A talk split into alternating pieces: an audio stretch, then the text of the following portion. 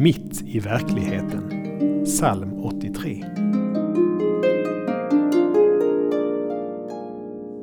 Edoms stammar, Ismaeliterna, Moab och Hagareerna, Geval och Ammok och Amalek, Filisteerna och de som bor i Tyros. Salmen räknar upp en lång lista på olika folk som sluter ett förbund med varandra för att strida mot Israel. Dessa folk har existerat och kan hittas i andra historiska källor. Bibelns värld utgörs inte av någon andlig högre sfär utan har en historisk förankring mitt i verkligheten.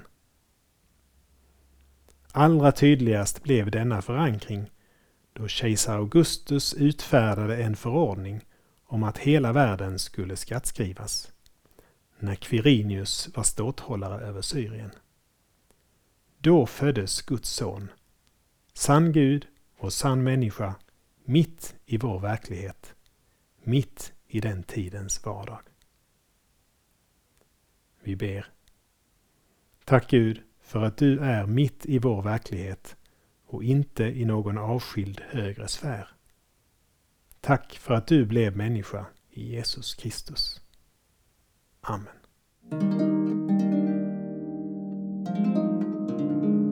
Saltarklanger med Per Runesson producerad av Norea Sverige.